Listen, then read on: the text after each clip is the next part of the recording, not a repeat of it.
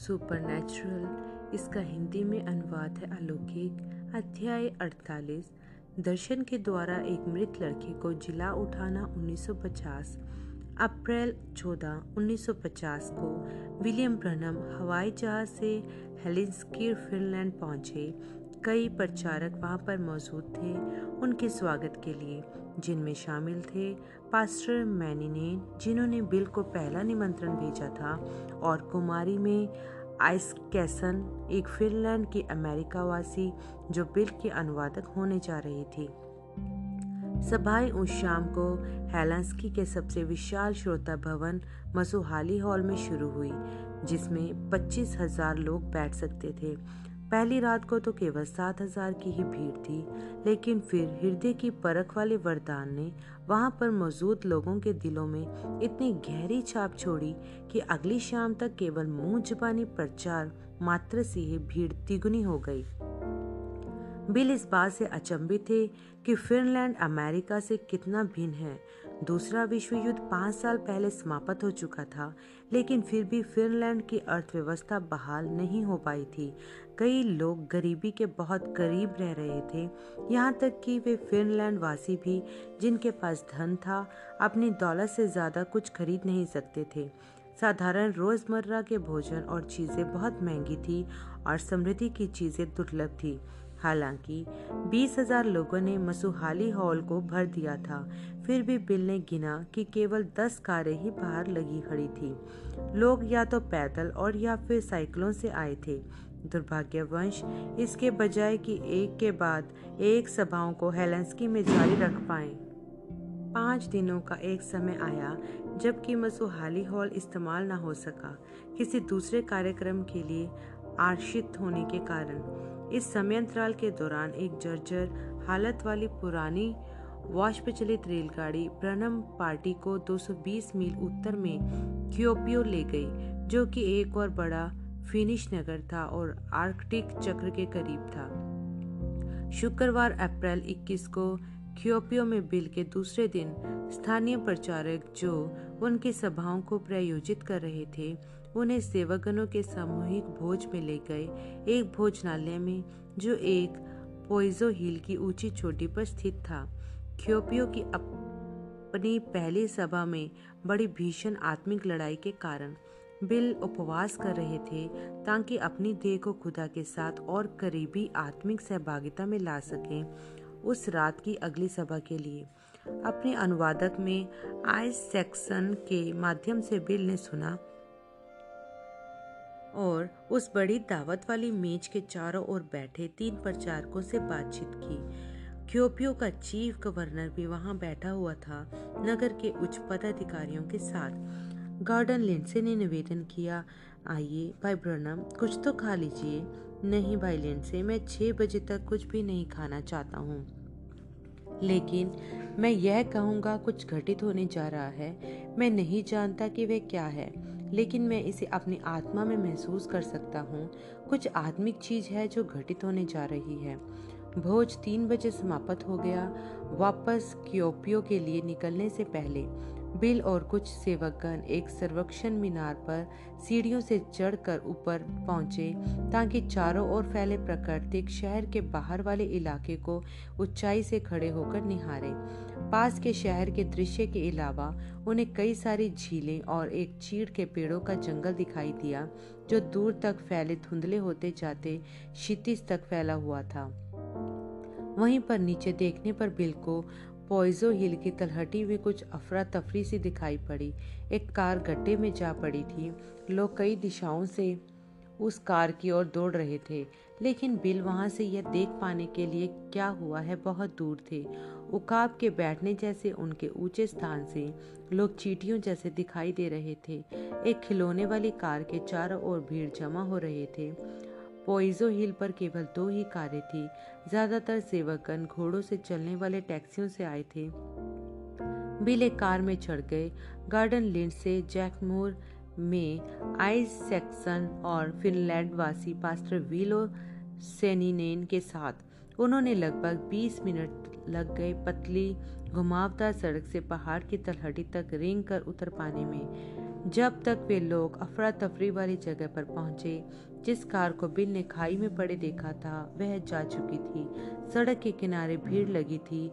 एक छोटी काया के चारों ओर जो घास पर स्थित पड़ी थी। लगता है कि कोई दुर्घटना हो गई है। पास्टर सोइनेन बोले, हो सकता है कि हम मदद कर सकें। अपनी कार को रोकते हुए विल्हो सोइनिनेन बाहर निकले और भीड़ की ओर बढ़ चले। इस आशा में कि पता लग जाए कि क्या हुआ था वहाँ। कुमारी आई सेक्शन उनके पीछे पीछे चल गई। जब वे वापस लौटे, कुमारी आई सेक्शन ने बिल को दुग्ध कथा बताई। दो छोटे लड़कों को एक कार से टक्कर लगी है, जबकि वह स्कूल से लौट रहे थे। चूँकि फिनलैंड में इतनी कम कारें हैं, लड़के बेपरवाही से बिना देखे सड़क पर पार कर रहे थे। और एक 1938 मॉडल की फोर्ड ने जो कि पहाड़ से उतर रही थी तेज गति के साथ, उनसे उन्हें चौंका दिया। लड़के अलग अलग दिशाओं में एक उत्तर की ओर भागा तो एक दक्षिण की ओर। उन दोनों से ही बच निकलने के चक्कर में कार में बैठे आदमी ने उत्तरी ओर लहरा कर ब्रेक मार दिया। दुर्भाग्यवंश, उसका पैर ब्रेक पर पड़ने की जगह एक्सीलेटर पर पड़ा। दोनों लड़कों के पास कोई मौका नहीं था। दक्षिणी और भागता लड़का आगे वाले मार्ट गार्डन से टकराया और सड़क के पार फिक गया। एक पेड़ से उसका सिर जा टकराया। हालाँकि वह गंभीर रूप से घायल था, पर फिर भी वह ज़िंदा है। सो वे उसे कार में डालकर एक करीबी अस्पताल ले गए हैं। दूसरा लड़का, जो उत्तर की ओर भागा था, इतना भाग्यशाली नहीं था। लहराती हुई कार उससे इस तरह से टकराई कि वह कार के नीचे ही आ गया था और पिछले में फंसने के कारण पीछे की ओर से हवा में बहुत ऊँचा उड़ा दिया गया था। वह फ़ौरन ही मर गया था। फिनलैंड के कानून के अनुसार माता पिता की अनुमति पहले अनिवार्य थी। इससे पहले कि सरकारी कर्मचारी लाश को वहाँ से उठाए तो कोई गया था उन्हें खेतों में से लाने के लिए जहाँ पर वह कार्य कर रहे थे। अब भीड़ यहाँ वहाँ घूम रही थी, जब तक कि वह माता पिता नहीं आ जाते हैं। लिंड से वह मोर कार के बाहर निकले कि जाकर लड़के को देख सके। वह वापस कार के पास लौट आए, बुरी तरह से घबराए हुए। जैकमोर ने कहा, मैं कभी किसी लड़के को इतनी बुरी तरह से कुचले हुए नहीं देखा। मैं ये सोचने पर विवश हो गया कि क्या होता यदि वह मेरा लड़का होता। भाई ब्रनम आपको जाकर एक बार देखना चाहिए। बिल को भी अपने बेटे बिली पॉल का ख्याल आया, जो अब चौदह वर्ष का हो गया था। क्या हो यदि समुद्रों के पार से उसे ये तार आए कि वह भी किसी कार दुर्घटना में कुचल गया है? उस विचार ने बिल को एहसास करा दिया कि उस फिनलैंड वासी बेचारी माँ के दिल पर क्या गुजरेगी जब वह खेत से आकर यहाँ पर अपने प्यारे बच्चे को ठंडा और अकड़ा हुआ घास पर पड़े देखेगी और एक कोट से उसका चेहरा ढका होगा। बिल कार से बाहर निकले और वहाँ जमा समूह की ओर बढ़ गए, जो मृत लड़के के चारों ओर था। जब भीड़ ने उन्हें देखा, वे आपस में खुसर फुसर करने लगे। कुमारी आइस्कमैन ने बिल से कहा यह कितनी बुरी बात है ना? वे लोग यह कह रहे हैं, यह है अमेरिका से आया वह चमत्कार करने वाला। देखे जरा इस मामले में यह क्या करता है। बिल ने उस टिप्पणी को महत्वहीन समझकर टाल दिया। वे बस नहीं समझते हैं। बस, बात बस इतनी सी है। कई सारी औरतें जो लंबे परिधान पहने हुए थी, मोटी स्कर्ट्स और भारी भारी काम वाले बूट, दुख से रो रही थी। एक आदमी घुटनों के बल झुका और उस कोट को हटाया, जिससे लड़के को कंबल की माने ढक कर रखा था। वह बच्चा ऐसा जान पड़ता था, जैसे आठ से दस वर्ष की उम्र का होगा। उसका चेहरा चोटिल और लहूलुहान था। उसका मुँह खुला हुआ था और उसकी ज़ुबान बाहर लटकी हुई थी। उसकी आँखें पूरी तरह से वापस सिर की ओर पलटी हुई थी। उसके कारण ज़्यादातर हिस्सा सफ़ेद वाला ही नज़र आ रहा था। वह एक ठेठ फिनलैंड वाली पोशाक पहने हुए था। पतलून जो पिंडलियों तक खींची हुई थी और मोटे सफ़ेद धारियों वाली लंबी जुराबे। टक्कर ने उसके एक पैर से जूता निकाल फेंका था और उसकी जुराब के फटने से अपनी उंगलियाँ बाहर निकली हुई दिखाई दे रही थी। वह एक दयनीय दृश्य था। खास तौर से लिंडसे और मूर के लिए दर्दनाक, क्योंकि दोनों के ही पास अपने अपने छोटे छोटे लड़के थे। गार्डन लिंड से हिल रहे थे बड़ी बड़ी सुबकियों के साथ। बिल को भी गला रूंधा हुआ महसूस हुआ। वह पलटे और कार की तरफ़ जाने लगे। अचानक उन्हें महसूस हुआ जैसे कि एक हाथ ने उनके कंधे को थाम लिया हो। बिल रुके और देखने के लिए पलटे कि कौन है? पर्याप्त अजीब बात थी कि कोई भी इतने करीब नहीं खड़ा था कि उन्हें पकड़ सका हो। वह वापस कार की ओर पलटे और एक और कदम बढ़ाया। फिर से उस अदृश्य हाथ ने उन्हें रोक लिया। जब बिल ने पीछे पलटकर दुर्घटना के शिकार की ओर देखा, वह अदृश्य हाथ हट गया। अब बिल को एक भवंडर की सीटी नुमा आवाज़ सुनाई देने लगी। उन्होंने फिर से मृत लड़के को देखा। उसके विषय में कुछ जाना पहचाना से दिखाई पड़ा। बिल ने पलटकर कुमारी आइसमैन से कहा, उन प्रचारकों से पूछिए कि यह लड़का कल रात को प्रार्थना पंक्ति में आया था क्या? उन प्रचारकों में से कोई भी उस लड़के को नहीं पहचानता था। मैंने उस लड़के को कहीं देखा है, पर मुझे याद नहीं आ रहा है कि कहाँ। जब बिल ने अपनी यादाश्त पर ज़ोर डाला, उनकी निगाहें चट्टानों के विस्तृत विस्तृत ढेर पर पड़ी, जो एक के ऊपर एक जुड़ी हुई किसी थी। बिजली कड़कने की तरह अचानक वह उनसे आ उत्तेजना के मारे कांपते हुए उन्होंने अपने साथियों को बुलाया। भाई मोर, भाई लिन से याद है वह दर्शन जो मैंने आपको अमेरिका में बताया था? वह उस लड़के वाले जो मृत काथावस्था में से जी उठा था, अपनी बाइबल खोले और मुझे पढ़कर सुनाए कि उसके विषय में पीछे वाले पन्ने पर क्या लिखा है। जैक मूर ने तुरंत अपनी बाइबल को खोलकर पलटा और जल्दी से पढ़ने लगा। वह जो उन्होंने दो वर्ष पहले लिखा था भूरे बाल भूरी आँखें, आठ से दस वर्ष के बीच उम्र, गरीबी वाले हाल में विदेशी पोशाक पहने हुए, एक दुर्घटना में शत विषित एक ज़मीन पर जहाँ पर परत पर परत चढ़ी हुई सी चट्टाने थी और सदा बहार के पेड़ थे। भाई ब्रनम यह तो निश्चित रूप से उसी विवरण से मेल खाता है। यही है वह बिल ने स्वीकारा।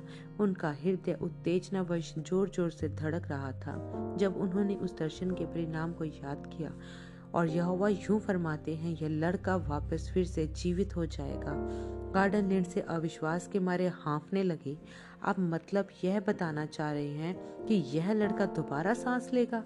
यह कैसे हो सकता है? बिल को अंदर विश्वास की एक लहर आती महसूस हुई। इससे कोई मतलब नहीं था कि लड़का भले ही आधे घंटे से क्यों ना मरा पड़ा हो। दर्शन कभी असफल नहीं हुआ था। उन्होंने याब से उद्घोषित किया। यदि यह लड़का अगले कुछ मिनटों में जीवित ना हुआ तो मेरी पीठ पर एक चिन्ह लगा देना कि मैं एक छोटा नबी हूँ। अब यह देखो कि तुम लोग इन औरतों को शांत कर सकते हो या नहीं। जबकि कुमारी आई सेक्सन ने स्थानीय औरतों से स्वयं पर नियंत्रण रखने को कहा। बिल उस मरे हुए बच्चे के पास घुटनों पर झुके। इस बात के लिए पूरी सावधानी बरतते हुए कि वह सब कुछ बिल्कुल उसी तरह करे, जैसा उन्होंने दर्शन में होते हुए देखा था।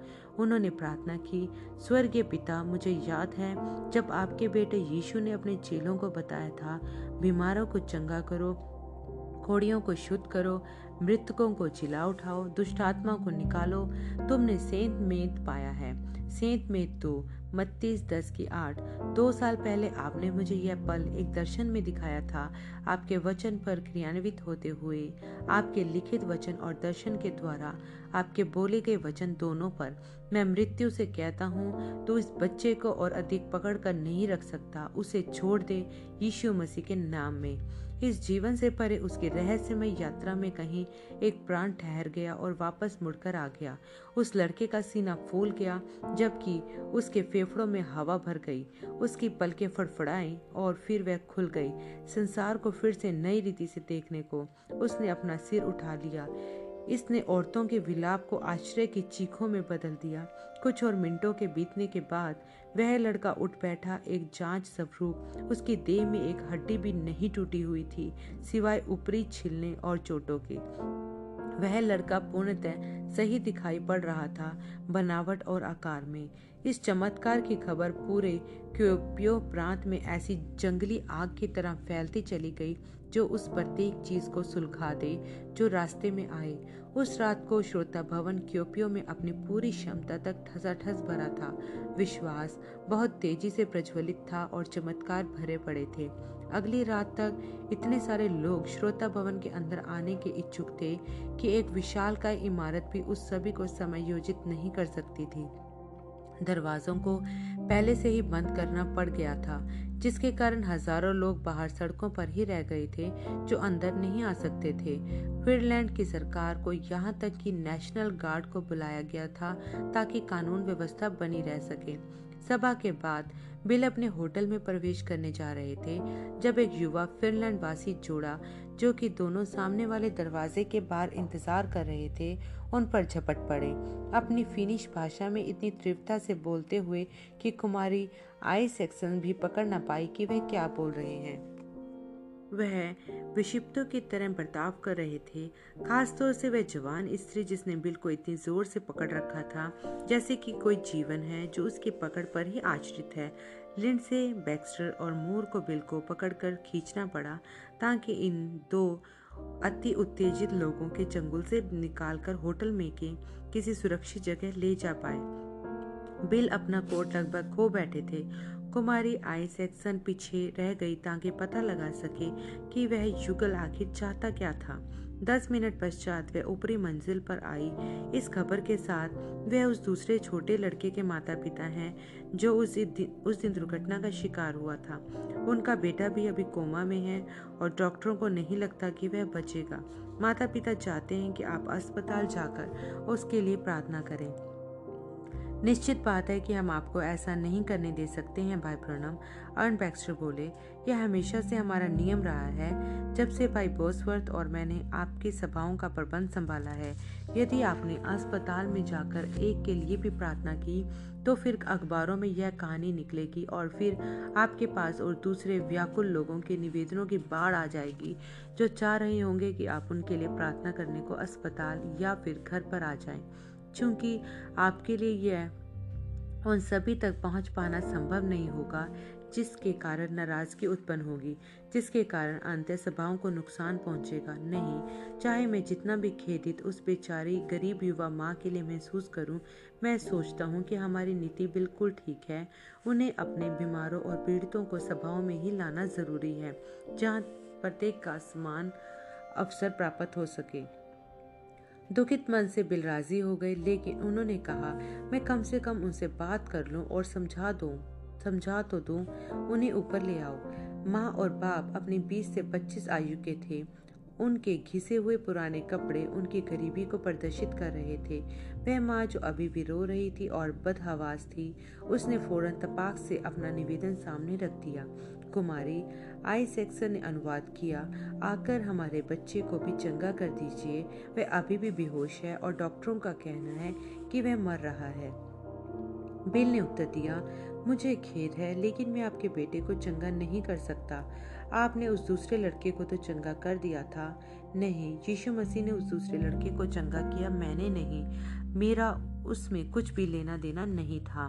गरीब करीब दो साल पहले खुदा ने मुझे एक दर्शन दिखाया था कि वह दूसरा लड़का मृत अवस्था में से दोबारा जी उठेगा। उन्होंने मुझे आपके बेटे को नहीं दिखाया था तो फिर हमारे बेटे के लिए भी एक दर्शन देखिए। बिल ने अपना सिर झुका लिया। मैं दर्शन अपनी मर्ज़ी से नहीं देखता हूँ। मैं उन्हें तभी देखता हूँ जब खुदा अनुमति देता है। उन्हें मुझको दिखाई देने के लिए, लेकिन मैं आपके बेटे के लिए प्रार्थना करूँगा कि खुदा उसे चंगा करे। फिर भी वह चंगा होगा या नहीं, यह पूर्णतः खुदा पर है और आपके विश्वास पर है कि आप दोनों लोग मसीही हैं। चूँकि उनमें से कोई भी मसीही नहीं था, बिल ने साधारण रूप से उन्हें सुसमाचार समझाया।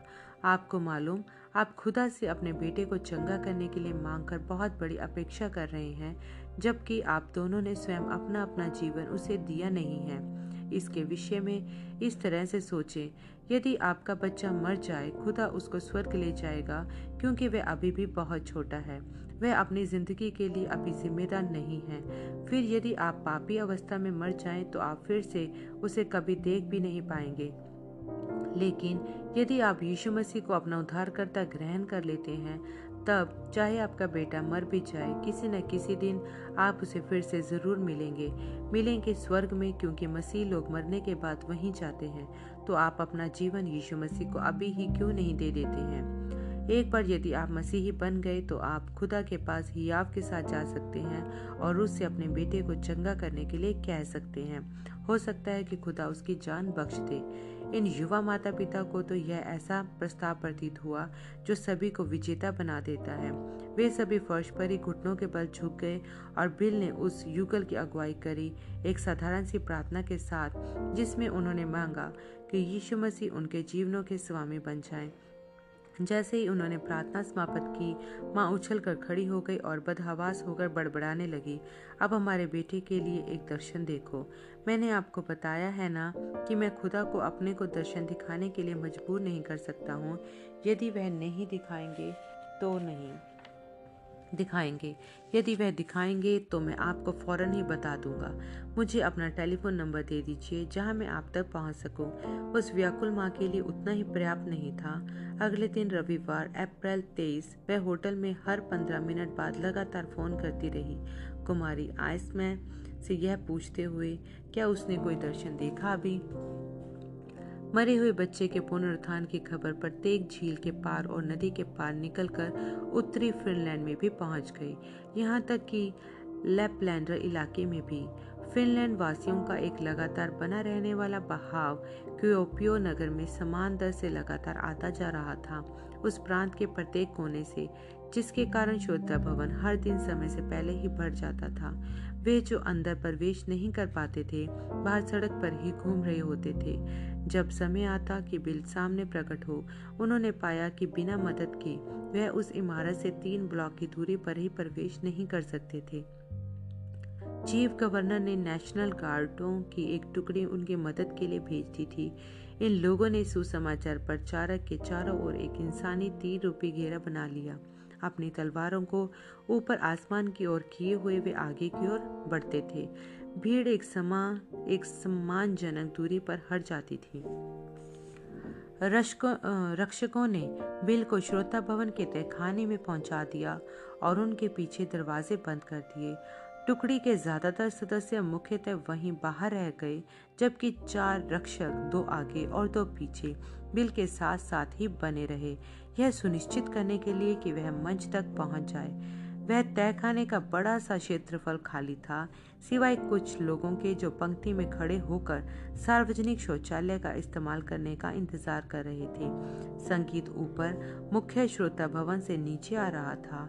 फिनिश बोल एक निचले स्वर में गाया जाते हुए। यह जानकर कि उनका समय जल्दी ही आने वाला है। बिल उस तय खाने के पास सीढ़ियों की ओर बढ़ गए।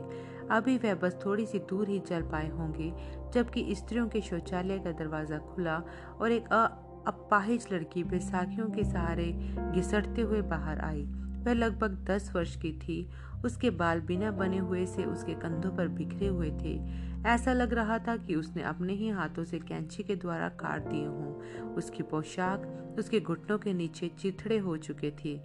बिल ने उसके पट्टे वाले जूतों की तरफ़ देखा। वह उन सभी बच्चों से सबसे पीड़ित बच्ची थी, जिन्हें उन्होंने अभी भी देखा, कभी भी देखा था, जो अपने आप को चला पा रहे हों। एक पैर तो स्वस्थ और बलवान दिख रहा था, लेकिन दूसरा पैर बेचान और बेकार हालत में लटका हुआ था, कई इंच छोटा, जिससे ऊपर एक मोटे तले वाला जूता था। उसका खराब वाला पैर भारी पट्टों के द्वारा लिपटा हुआ था, जो कमर के चारों ओर धातु से बने ढांचे के सहारे बंधा हुआ था। एक और चीज़ थी जिसे बिल नहीं समझ पाए कि क्या है। उनके उठे हुए मोटे तले वाले जूते के सामने की ओर एक डोरी, रस्सी बंधी हुई थी, जो लड़की के कंधे के ऊपर से लेकर उसकी पीठ पीछे बंधे ढांचे से बंधी हुई थी। जैसे ही उस लड़की ने बिल को अपनी ओर देखते हुए पाया, उसने अपना सिर झुका लिया और आँसू उसके गालों पर बह निकले।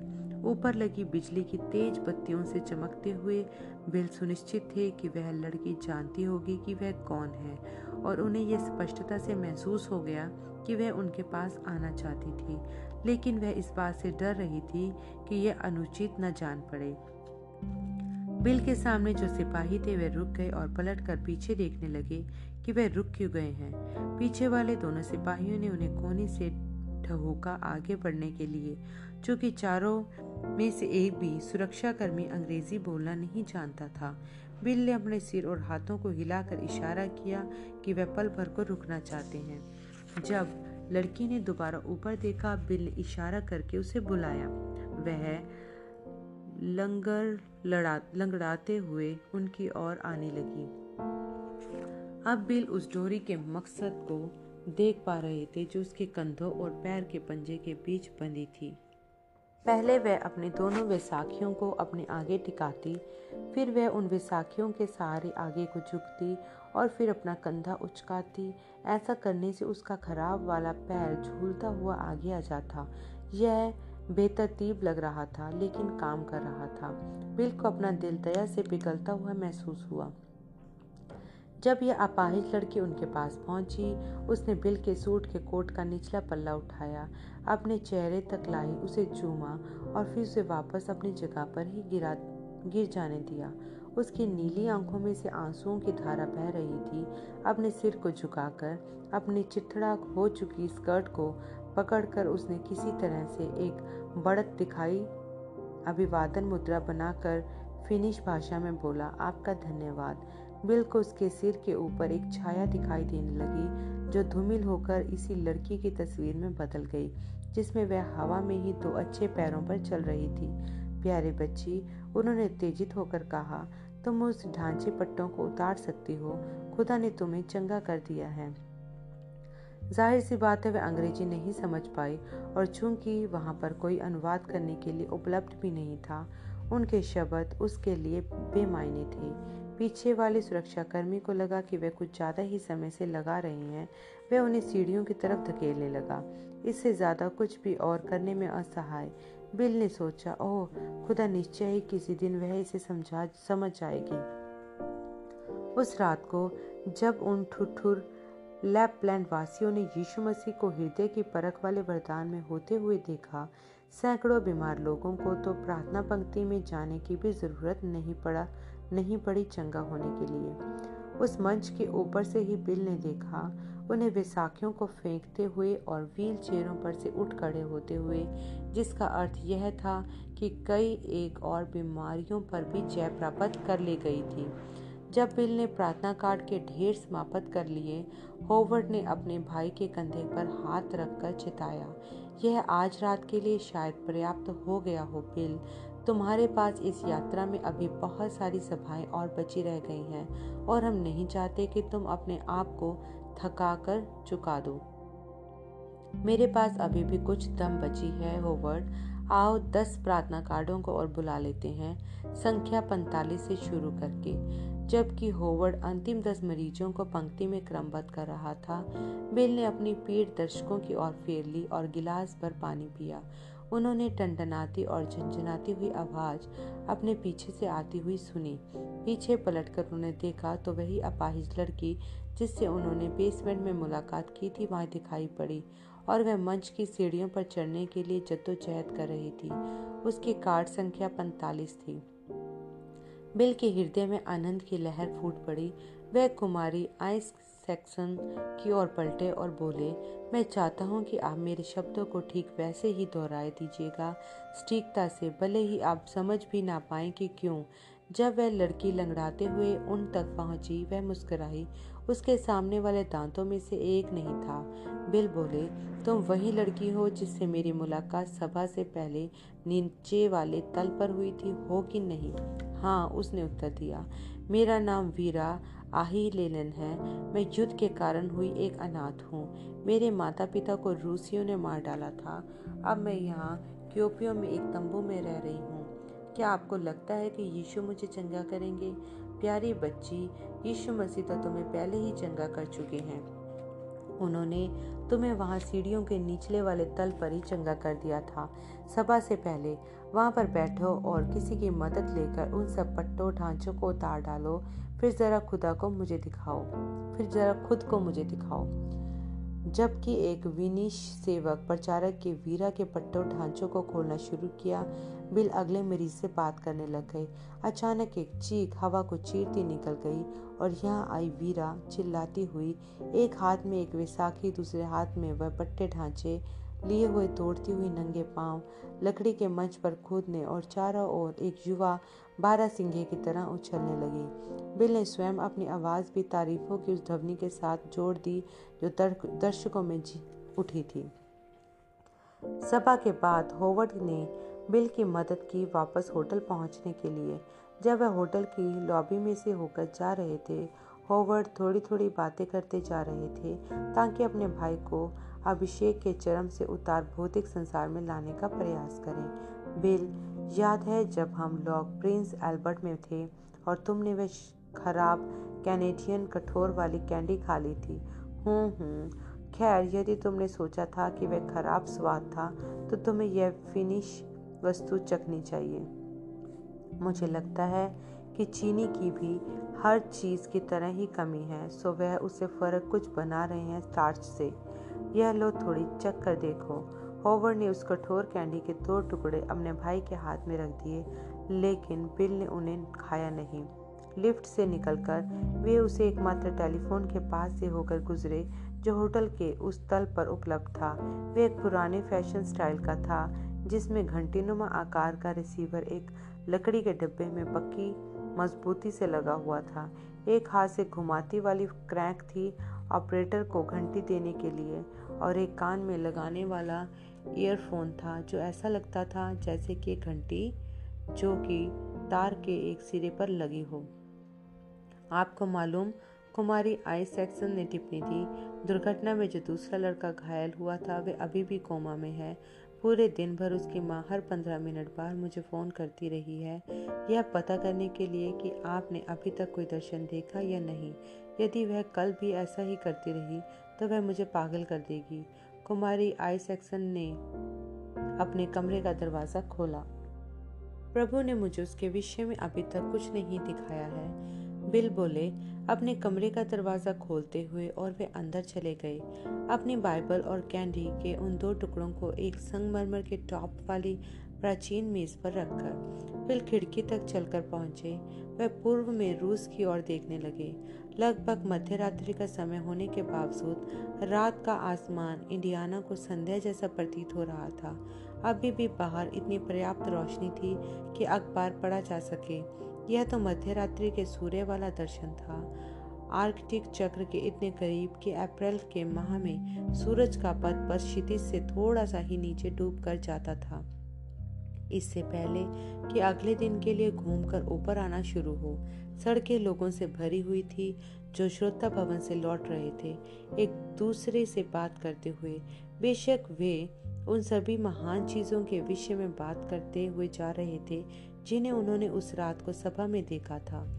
फिर बिल अचंबे के साथ फिनिश सिपाहियों के एक झुंड को देखने लगे।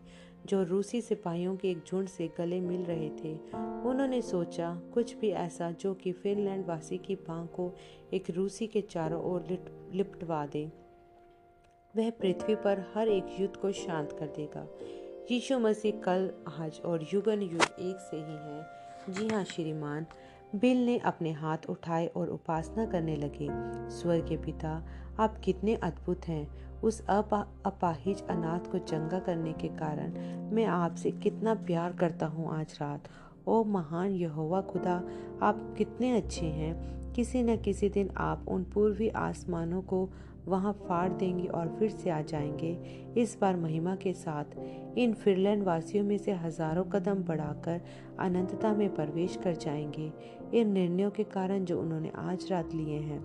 ओ यीशु मसीह, मेरे स्वामी और मेरे प्रभु, मैं आपकी आराधना करता हूँ, मैं कितना सराहता हूँ कि आपके लिए काम करता हूँ। कुछ उनके पीछे खनका बिल पलटे और प्रभु के दूत को देखकर चौंक गए, जो उस प्राचीन मेज के पास खड़े थे। दूत वैसे ही लग रहा था जैसा हमेशा लगा करता था। ऊँचा कद, दाढ़ी मूछ रहित, जैतूनी वर्ण, काले बाल जो कि कंधों के चारों ओर गिरे हुए थे, उन श्वेत अंगरखा पहने हुए, जो उनके नंगे पैरों तक पहुंचकर उन्हें ढांक नहीं पाता था। उनका तेज हमेशा की तरह ही सख्त था। दूध के ऊपर वहाँ सर्वदा उपस्थित ज्योतिपुंज था, जो चक्रवात स्थिति में घूम रहा था। दूत ने हाथों में हाथ मोड़ कर रखे हुए थे अपने चौड़े सीने पर। उसके बगल में रखी मेज के ऊपर एक पतली गर्दन वाली एक फूलदान रखा था जो पहले वहाँ पर नहीं था। जिस आवाज़ को बिल ने सुना था, वह ज़रूर तब हुआ होगा जब स्वर्गदूत ने उस फूलदान को संगमरमर के टॉप वाली उस मेज़ पर रखा होगा। उस फूलदान में से दो पीले नरगिस फूल निकले हुए थे, एक उत्तर की ओर और दूसरा दक्षिण की ओर झुका हुआ। स्वर्गदूत ने फूलों की ओर देखा और पूछा, यह क्या है? मुझे तो वह ईस्टर पुष्प प्रतीत होता है, बिल ने उत्तर दिया। यह दो फूल उन दोनों लड़कों को चिन्हित करते हैं, जो तीन दिन पहले दुर्घटनाग्रस्त हो गए थे। जो लड़का उत्तर की दिशा में गिरा था, वह है उसी पल मर गया था, लेकिन उसे उसकी ज़िंदगी लौटा दी गई थी। जो लड़का दक्षिण दिशा में फिक गया था, वह अभी भी मर रहा है।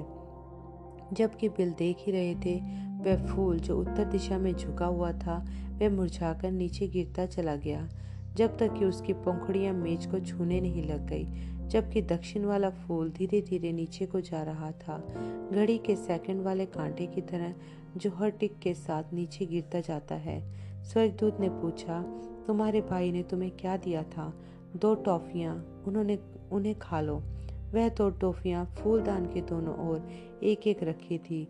फूलों के साथ एक सीध में बिल ने उतरी टॉफी उठाई और उसे अपने मुँह में रख लिया। उसका स्वाद अच्छा था। जब वे कैंडी को चबा रहे थे वह नरगिस का फूल जो टेबल पर चित पड़ा था, अचानक अपने फूलदान में सीधा खड़ा हो गया। लेकिन दक्षिण ओर का फूल नपे तुले अंतराल पर नीचे ही गिरता चला जा रहा था। टिक टिक टिक टिक। अब दूसरी टॉफी कैंडी को खा लो, स्वर्गदूत ने आदेश दिया। उस दूसरी चौकोर कैंडी को भी अपने मुँह में डालकर बिल चबाने लगे। उसका स्वाद इतना बेस्वाद और रूखा था कि बिल ने उसे वापस अपने हाथ पर थूक दिया। स्वर्गदूत ने चेताया, यदि तुम उस कैंडी को नहीं खाओगे तो वह दूसरा लड़का मर जाएगा। इस समय तक वह दक्षिणी ओर वाला नरगिस का फूल मेज तक लगभग पहुँच ही गया था। बिल ने कैंडी का वह दूसरा टुकड़ा अपने मुँह में वापस ढेल दिया। उसका स्वाद बेहुदा था। लेकिन वह उसे किसी तरह चबा गए। जब उन्होंने उसे निगल लिया वह गिरता हुआ फूल तेज़ी के साथ अचानक उठकर अपने साथी की ओर सीधा खड़ा हो गया। अपने सिर को हल्के से झुकाकर स्वर्गदूत ने उस फूलदान को उठाया और फिर उस सिर के ऊपर चकनाचूर घूमते ज्योति पुंज में धूमिल हो गया। जब तक कि वह दोनों ही चले ना गए, कुछ मिनटों तक बिल बिना हिले खड़े रह गए। पूरे बदन में सुन हो चुके महसूस करते हुए अंत्य वे हाल में लड़खड़ाते हुए बढ़ने लगे, चिल्लाते हुए, बहन, आई सेक्शन, जल्दी आइए। कुमारी आई सेक्शन ने भड़ाक से अपना दरवाज़ा खोला और हाल में भागती हुई भाग आई। भाई ब्रनम क्या हुआ? क्या हो गया? प्रभु के दूत ने अभी अभी मुझसे आकर मेरे कमरे में मुलाकात की और दुर्घटना में जो दूसरा लड़का था उसके विषय में वचन दिया है। मैं चाहता हूँ कि आप उस युवा माँ को फ़ोन करें और उसे बताएँ, प्रभु, यूँ फरमाते हैं, तुम्हारा बेटा जीवित रहेगा। कुमारी आई सेक्शन हॉल के उस कोने की ओर दौड़ गई और फ़ोन में हैंडल लगाया ताकि ऑपरेटर से बात कर सके, जिसने फिर आगे उन माता पिता के घर फ़ोन मिलाया। कुमारी आइसेक्सन ने फिनिश भाषा में बहुत सी छोटी सी बात करी, सुना और फिर फ़ोन रख दिया। वह बच्चों की देखभाल करने वाली आया थी। वह पति पत्नी लगभग आधा घंटा पहले अस्पताल के लिए निकल चुके थे। प्रतीत होता है कि उनके पास यह फ़ोन आया था कि उनका बेटा मर रहा है। ओके, बिल ने कहा, तब फिर अब तुम्हें अस्पताल में फ़ोन करना पड़ेगा। मैंने उस माँ को बताया था कि मैं उसे बताऊँगा, जैसे ही खुदा मुझे दिखाएँगे। फिर से कुमारी आई सेक्सन ने ऑपरेटर को फ़ोन लगाया, जिसने उनका संपर्क अस्पताल से करवा दिया। जल्द ही वह उस युवा माँ को फिनिश भाषा में समझा रही थी। भाई ने कहा, यहोवा यूँ फरमाते हैं, तुम्हारा बेटा जीवित रहेगा। कुमारी आई सेक्सन एक मिनट के लिए सुनती रही और फिर बिल की ओर देखा, अचंभे से भरी मुस्कुराहट के साथ। माँ ने कहा है कि वह जानती है, जब वह अस्पताल पहुँचे, तब उनके बेटे के दिल की धड़कन तेज़ी से गिरती जा रही थी। वे सभी उसके चारों ओर खड़े हुए थे। उसके अंतिम सांस लेने के इंतज़ार में जब लगभग पाँच मिनट पहले ही अचानक से उसकी नाड़ी का संपंदन पहले से ही तरह वापस बढ़कर दृढ़ हो गई। उसके बाद अपनी आँखें खोली खोल दी और उन लोगों से बात करने लगा। उसकी बातों में पर्याप्त तारतम्य है और वह काफ़ी ठीक दिखाई पड़ता है। डॉक्टर भी अचंभित हैं। उनका कहना है कि यदि वह वाकई में उतना ही भला चंगा है जितना कि वह दिखाई पड़ रहा है तो वह सुबह घर जा सकता है। बिल ने संतुष्टि के साथ सिर हिलाया। उसे बताइए कि हम कितने खुश हैं उस लड़के के लिए। और उसे याद दिलाए कि वह मैं नहीं था और ना ही वह दर्शन जिसके, जिसने उनके लड़के को चंगा किया है। यह उसका विश्वास है प्रभु यीशु मसीह ने, जिसने ऐसा किया है। फिनलैंड के पश्चात ब्रहणम दल पड़ोस में स्वीडन चला गया और उसके पश्चात नॉर्वे। नॉर्वे में अपने दूसरे दिन बिल झटके से सुबह पाँच बजे जाग उठे वहाँ खड़ा था प्रभु का दूत उन्हें देखते हुए। स्वर्गदूत ने अपने हाथों को मोड़ कर रखा हुआ था, हमेशा की ही तरह। उसके ऊपर वह अलौकिक ज्योतिपूर्ण चक्र स्वरूप घूम रहा था। होटल के कमरे की दीवार पर एक डरावनी सी दिखाने वाली चमक पैदा करते हुए अपने कपड़े पहन लो स्वर्गदूत ने आदेश दिया। फिर वह स्वर्गदूत सिर से, सिर के ऊपर घूमती रोशनी में मिल गया और दोनों गायब हो गए। बिल ने अपने कपड़े पहन लिए और इंतज़ार करने लगे, इससे ज़्यादा कुछ और नहीं हुआ। यह काहे के लिए था? वह जम्बा करने लगे। मैं अचरज में हूँ कि प्रभु क्या चाहते हैं कि मैं करूँ। चूँकि उन्हें आगे कोई और निर्देश नहीं दिए गए थे, बिल ने सुबह की सैर पर निकल जाने का और उसके विषय में प्रार्थना करने का निर्णय लिया। तीन मील तक वे नार्वे के इस नगर में चलते हुए नदी किनारे पहुँच कर रुके। एक पेड़ के नीचे जगह बनाकर बिल बैठकर आराम करने और कुछ देर प्रार्थना करने लगे, जबकि सूरज धीरे धीरे सरकता हुआ आकाश के ऊपर आता जा रहा था। नौ बजे के लगभग उन्हें घबराहट महसूस होने लगी। यह सोचकर कि बाकी लोग कैसे चिंतित हो रहे होंगे, जब उन्हें यह पता होगा कि वे अपने कमरे में नहीं हैं। उसी पल बिल को स्वर्गदूत के फुसफुसाहट सुनाई दी। खड़े हो जाओ और वापस चले जाओ। बिल के लगभग एक मील तक वापस चले जाने के पश्चात उन्होंने स्वर्गदूत के कानों से सुनी जा सकने वाली आवाज़ सुनी। अपनी दाहिनी ओर मुड़ जाओ। बिल दाहिनी ओर मुड़ गए। कुछ ब्लॉक चलने के बाद स्वर्गदूत ने कहा, अपनी बाई ओर मुड़ जाओ। बिल ने आज्ञा का पालन किया। इस बात पर अचरज करते हुए कि प्रभु अगुवाई करके उन्हें कहाँ ले जा रहे हैं, फिर बिल को वहीं नर्वोवासी आदमी दिखाई पड़ा जो पिछली रात को सभा में उनका अनुवादक था। इस आदमी ने भी बिल को देख लिया था और वह तुरंत ही बिल से हाथ मिलाने के लिए चलते हुए आ गए। उस नर्वोवासी के चेहरे पर बड़े ही खास भाव थे। भाई ब्रनम यह बात काफ़ी अजीब लग सकती है, लेकिन मैं एक मिनट जरा, बिल ने रोका। उन दोनों के बीच में एक दर्शन बनने लगा था। जो उस आदमी की समस्या को ज़ाहिर कर रहा था। और फिर बिल ने स्वयं को पिछली रात की सभा के समापन पर देखा।